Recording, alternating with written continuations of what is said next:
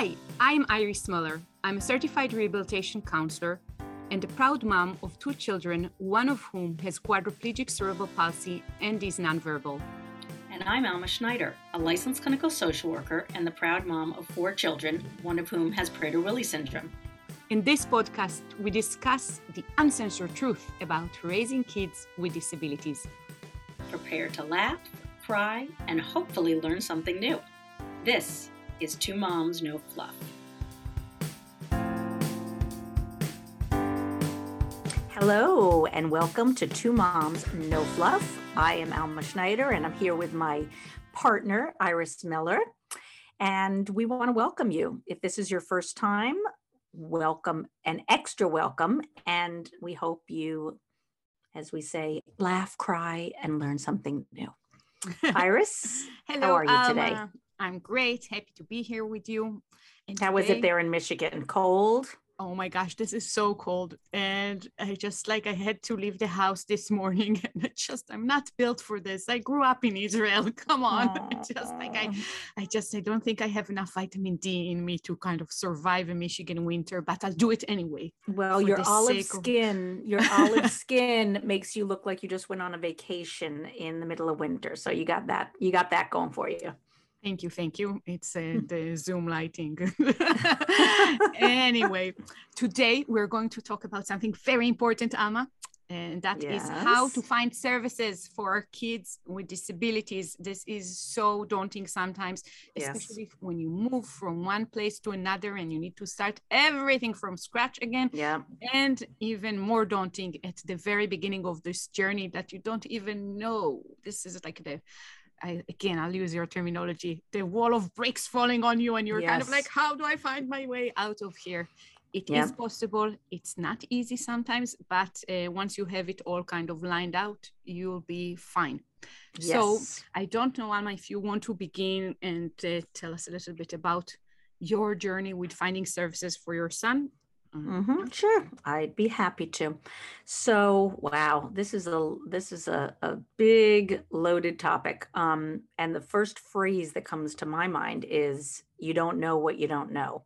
So it's really, really important that, again, we bring this up pretty much in every episode, that we find our community, because people who are in a similar boat are going to require the same services and probably have um, lots of information for you. So finding your community is helpful for emotional reasons, for emotional support, but really for practical support as well, which can ease Um, your emotional state once you have good services in place. So where to begin? Um, just sharing a little personal story.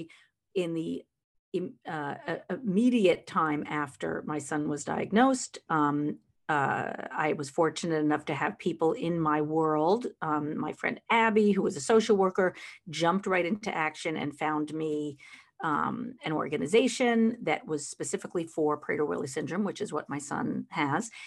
And um, they provided lots of information for me with regard to um, getting ready for uh, sign, signing up for uh, the department for the division for disabilities. Um, the, I don't even know what it's called. Services. In New Jersey, it's D D D, the Department for Disability, I don't know what, what is it? Triple D. Anyway, um, to get services. Department of Development and Disabilities. Yes, sorry to interrupt. You got it. You got it. As always, we try to, we try to, we try to have zero editing in our episodes because we're both really busy. So thank you for that, Iris. We don't have to go back now.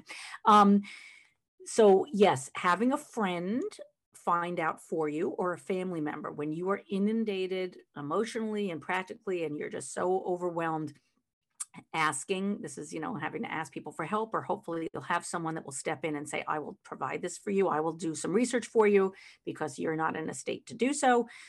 Um, or just to take a load off. That's something that, that you in the community, anybody who does not have um, a difficult situation or is too busy can, can provide that for someone who is in need of getting services. So that's one way. I had a friend do that for me. Um, if you're in the hospital, you can always ask the hospital social worker to step in and do that for you, um, or doctors. But really, you want to get involved with whatever groups you can. And fortunately, this didn't exist when my son was born, but Facebook is a great resource. Many of us are on Facebook anyway. So to find, to just research groups that um, have anything to do with our, whether it's feeding issues that have to do with our child's disability, or if they have a syndrome, finding other people who have kids with the same syndrome, uh, and just posting on Facebook, does anybody know anybody who blah, blah, blah? And that's another thing. So when Lincoln was in early intervention services, I think I've mentioned this before, that I said to the caseworker, please find me someone who has uh, a child with a feeding tube so I can, you know, connect with them. And they provided that for me. She's now one of my closest friends. She lives in the community. So it was someone who lived nearby, who had a child with a feeding tube, was able to share, um, you know, all the, the the venting about how challenging it was to have this feeding tube, but also some incredibly helpful, practical things that I um, was able to get some information about, things that made my life much easier. I think I talked in a previous episode about, I learned after four months of hand tube feeding, holding the tube myself, that there was actually a machine that did this during the night so that I didn't even have to get up. So that was truly life-saving for me. And nobody offered that information to me. I only found it because I was talking to someone who I knew had a feeding tube, and she couldn't believe that I was holding this tube in the middle of the night. So that's another way to get um, information, how I got information very early on. And I'll talk more about um, in the later years um, after Iris gives a little story of her own. Yeah, I think that the digging uh, for like finding all the services became like an art form because we moved so many times. Yeah. It's just so hard. It's just, uh, I think one of the trickiest things uh, I think is that the services are almost hidden. There's kind of something embedded in the plan that there's, you know, a budget restriction, and because of the budget, budget restriction, you really need to find the budget for yes. your family, for your child. And it shouldn't be that hard. It shouldn't be that complicated. And things should be more transparent uh, for the better of everyone. Uh, however, it's not uh, such yet. I mm-hmm. hope through activism, Alma, you, I, and our friends that are listening in can make the changes happen, because this is really something that is personal and political and must yes, be changed. Absolutely. So uh, given that uh, the services are not kind of transparent and not easy to find, you really have to uh, talk to many uh, professionals, but also not trust what they tell you. And I, uh, I actually uh, developed a method that if I'm calling an, on an organization on one day, uh, I write down who answered the call and the information that they told me. Yes. And then I call on another day with the hope that someone else uh, answers the phone, until someone else answers the phone. And I ask yeah. the exact same questions. And believe it, like half the times I get different answers from different people. So it's really important to kind of uh, cross-reference the information that you're given. Now, yeah. I want to mention uh, that uh, basically, I think that it's really important, and Alma, you know that I'm very detail-oriented, but to write everything down, uh, to approach a phone call to an agency or a professional with ready-made questions, even the questions that you think might be un- not relevant to that uh, specific organization. Write them down and ask, because you might be surprised. Sometimes people used to work for another organization before and they might know the answer or know who to refer you to uh, to get the answer for a question. Mm-hmm. And uh, you are you ready for more technicalities? Or sure, should, go ahead. Yeah, yeah, I don't know. Like uh, basically, uh, you need to understand that there's uh, for each situation, there is like the international organizations that are not specific to your country, but might be able to help you out.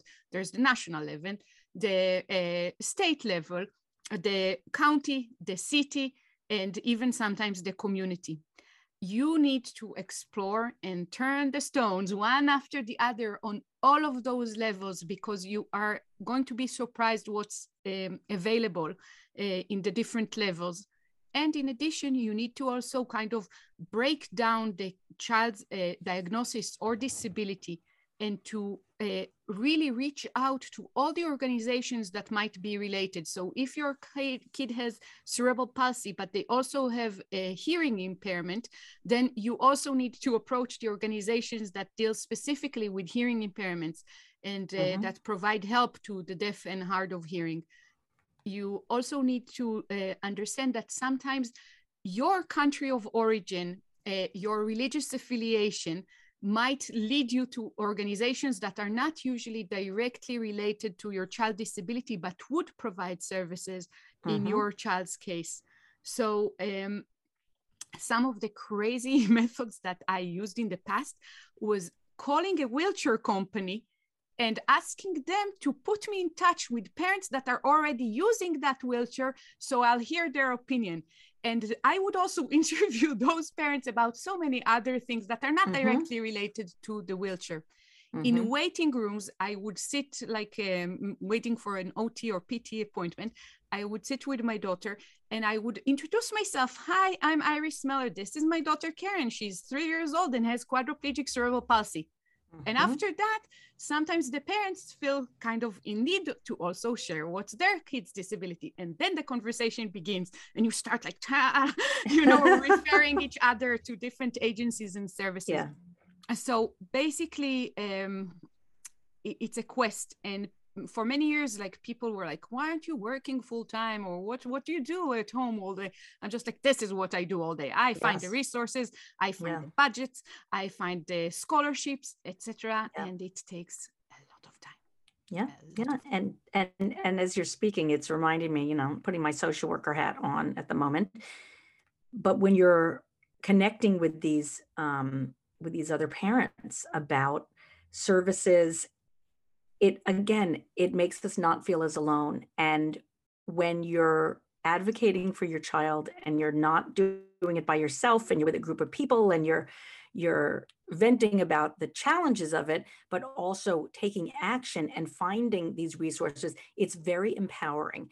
And sometimes it feels like you're at a dead end, you know, on this journey because um, there's so much to do and it just takes so much work and effort. And when you share that load with someone, it kind of galvanizes all of us to, you know, want to keep working to be advocates because we know how such a small thing can make such a positive difference in all of our lives, not just for ourselves.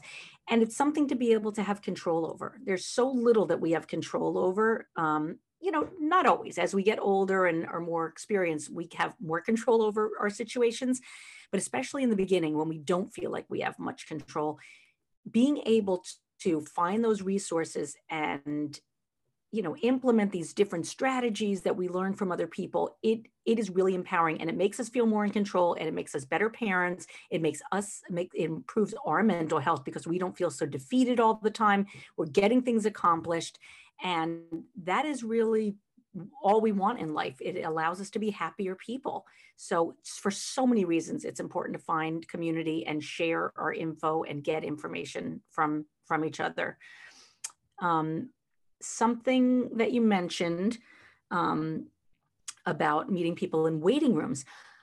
I have met two people, three people through having my son in Special Olympics. He was in, he's no longer in Special Olympics, but he did um, uh, gymnastics Special Olympics by our house. I had heard about it from another friend who had a daughter with Down syndrome. I never would have known about this program. I didn't, I never saw it advertised anywhere.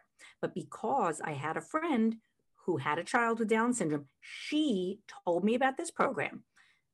This is just an example of what happened in my life that was so positive just from having one friend. You know, I have a bunch of friends with kids with disabilities, many of my friends, actually most of my friends at this point, but um, having this one friend tell me that there was a Special Olympics program probably half a mile from my house that I had no idea about that went from six thirty to eight p m So that gave me, and, and it was drop off.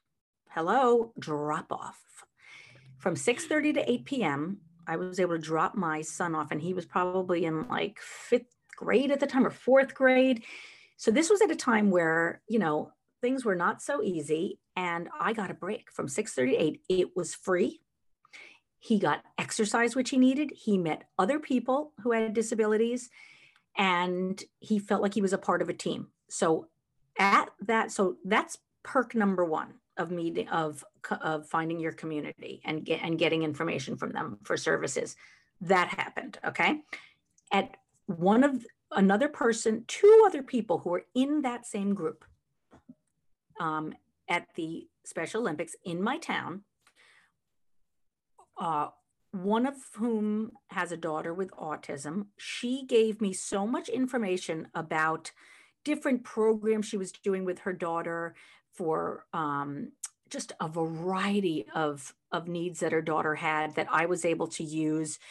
There was another woman in the group who told me that there was a sleepaway camp for children with disabilities half an hour from our house that was a week each summer for free, okay? Oh. Mm-hmm. For free. This program has been so amazing. We've done it every year for a number of years. It was phenomenal and it was free. I never would have known about it because I'd never heard about it from anyone else, okay? So that's from this same group, starting with a mom of one, one mom that led to Special Olympics. One of the moms Um, became a good friend, and she is, um, you know, has given me so many resources for for dealing with the brain and and just a variety of things. And the other mom told me about this sleepaway camp. Then, in addition to those two women, I went on a regional Special Olympics. Um, it was the regionals where they they did their gymnastics, and we're there. And it was this very exciting thing for my son. And while we're there, my niece who accompanied us came up to me and she said, I just overheard someone over there telling another mom about her son who's here. And it really sounds like he has Prader-Willi syndrome from what she was describing. I go over to the woman and I look at her son and, and I was like, hmm. And I said, Um, you know, sorry to intrude, but uh, my son has Prader-Willi syndrome. Does your son have it also? My my niece that she overheard saying, and she said, yes. I met this woman, we became friends, and she told me that there was a summer program in Massachusetts for children with Prader-Willi syndrome. Wow. Okay, it was not free, but we worked to have the district pay for part of it for a summer program. Life-changing, eight-week program. We got part of it paid for through the district. So all of this came from one mom sharing information.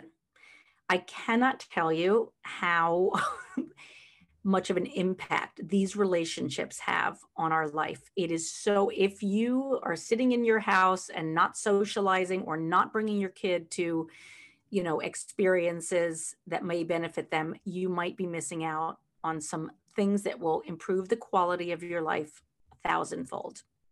So that's yes. just a little, little story for you. And that's, that's a good one. And, uh, and that's, that's the typical, you know, the people that know best are always parents. That's, yes. that's a, a yep. fact. Like, uh, I'm sorry mm-hmm. to say that for all the professionals out there, but mm-hmm. parents know better. but, and by the uh, way, I took all that information that I just described to you, and I went right to the Prader-Willi Clinic, and I told the staff there, do you know that this, this, this, and this exists? And they didn't know. And yeah. this is for his syndrome. So we need to not only use that information for ourselves, but we need to share the love. I told everybody I could about these programs. And then I went back to the, the place that would be able to share the information the most, the clinics where everybody goes. Yeah. Um, and I hope to God that that information has been shared. I don't, I don't know if it has, but I hope so. Oh, yeah, I, uh, this is a, an interesting situation, but I want to say, like, sometimes Uh, again, parents at the beginning of this journey, A, they don't have the time. They really don't have the time to go and meet and interact and go to social uh, events, and uh, B, sometimes they really don't have the emotional stamina, like no. uh, things were just like mixed up in such way, everything is yes. turned upside down in their world and personal life, and it's hard to expect that they can uh, you know interact and make new friends.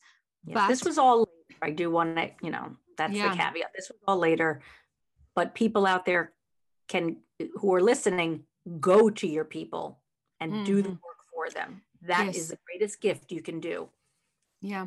And, yeah. Uh, and and sometimes they don't really even have the emotional energy to, to do the research online.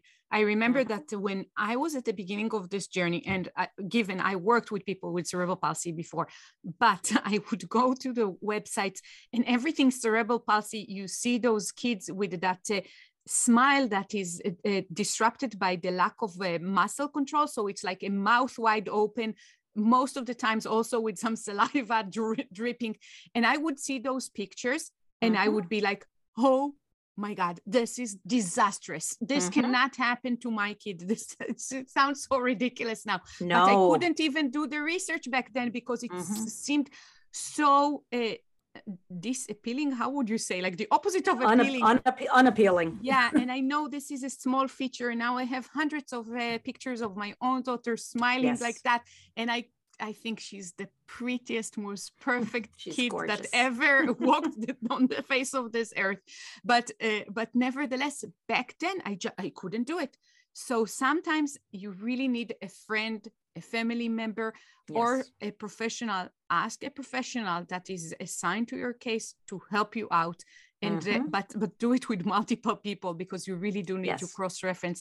And um, the the the trick is to kind of go from from one point to another. Like really, it's like every journey, you just have to take one step at a time.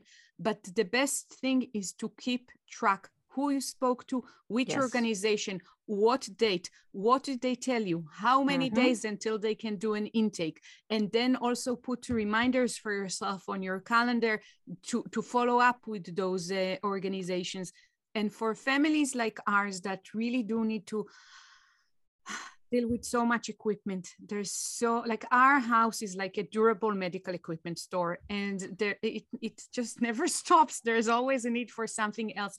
And these things cost so much, and it's so hard sometimes to get the insurance company to pay for things that are, you're like, you must be kidding me. Like you mm-hmm. must be kidding me that you won't pay for this. It's a wheelchair, yeah. she's quadriplegic. Yeah. But but it happens. Uh, you you really need to to find um, scholarships and grants and, and places that would fund uh, equipment. Uh, sometimes you need to actually make a gamble, paying from your own money, and uh, because it's urgent, you really need yeah. something, and then finding ways to sponsor it. One one thing that we always ask is if they would, like the place that we are purchasing from, if they would reimburse our credit card if we bring funding from another organization. Mm-hmm. And Uh, with regards to funding and finding resources and the agencies out there that can find found find ah, fund equipment, I want to uh, suggest um, that first time doing this, it's really hard. You need to explain about the family. You need to explain about the kid. You need to write so many things. Who has the time for that? And who has the time to do it ten times? Because uh, each organization would pay such and such sum. You need ten thousand dollars, but you have to kind of collect it from ten different agencies. My uh, point of uh, encouragement here is, once you have a paragraph written about your kid, all you'll need to do next time around is tailor it a little bit to fit into another grant or another mm-hmm. scholarship request. And then you have another paragraph about yourself, about the, the father, about the other siblings, et cetera. Mm-hmm. And uh, you just have to also like cut and paste and save everything and recycle and reuse what you already worked on. I know it's a lot of work, but it's also sometimes really cost prohibiting, all of those uh, pieces of equipment. Like my daughter is uh, have a van that was seventy thousand dollars and a wheelchair that was seventy-five thousand dollars. Wow. Like it's just, it's a lot of money, and it's not a luxury car, but, um, but, but these are things that we needed, and, um, and we fought for very hard. Disability Rights New Jersey, thank you for your help with the wheelchair. Yeah. Yeah, but uh, it, sometimes you just can't do it by yourself. You need to. No, help. You cannot do. And just honestly, I'm going to be totally candid here. Listening to you say all that, I'm overwhelmed because I'm not the kind of person who, who is good at organizing my emails and texts and things like that um, when it comes to that kind of stuff. And I, you know, for me, I, I just think, okay, I'll just push it aside. I'll just push it aside, and I'll, and I end up spent wasting so much time because I don't do what you're suggesting. So, you know, I really, if anyone out there listening is capable of doing this, I highly recommend it. I mean, I am, I am uh, the, um, the example of what not to do because I wasted a lot of time uh, not writing things down like that and looking for them later. And it's, it, it's so important to be organized as much as you can. And again, if you struggle with that, ask a friend to do it, ask a family member. They might, there, there are so many things that people cannot help us with, but this is something that maybe some organized member of your family or your friend group can, can help you with, and not, they might not feel so, so helpless. Um, I also wanted to mention, you know, after listening to you, um, that, you know, as, as you mentioned, a lot of these services are hidden. Um, and Uh, for example, I didn't find out that there was something called PerformCare in New Jersey that paid for babysitting, you know, someone to watch your kid. They would give you eleven dollars an hour for like twenty hours a month to pay for someone to watch your child. And it could be someone of your choosing. So it could be someone who's eighteen, they just had to be eighteen and fingerprinted, that you could pay a babysitter. And babysitters, you know, you might be paying your babysitter like fifteen dollars an hour, or even twenty dollars an hour, but having eleven dollars an hour contribute to that is huge. I had no idea about it until I saw a friend of mine, and her with uh, her son was out with some guy. And I said, I finally emailed her. I was like, who's that guy that I keep seeing with your son? She goes, oh, PerformCare pays for that. I'm like, you've got to be kidding. And I found out that if you have an autism diagnosis, you have so many more services available to you.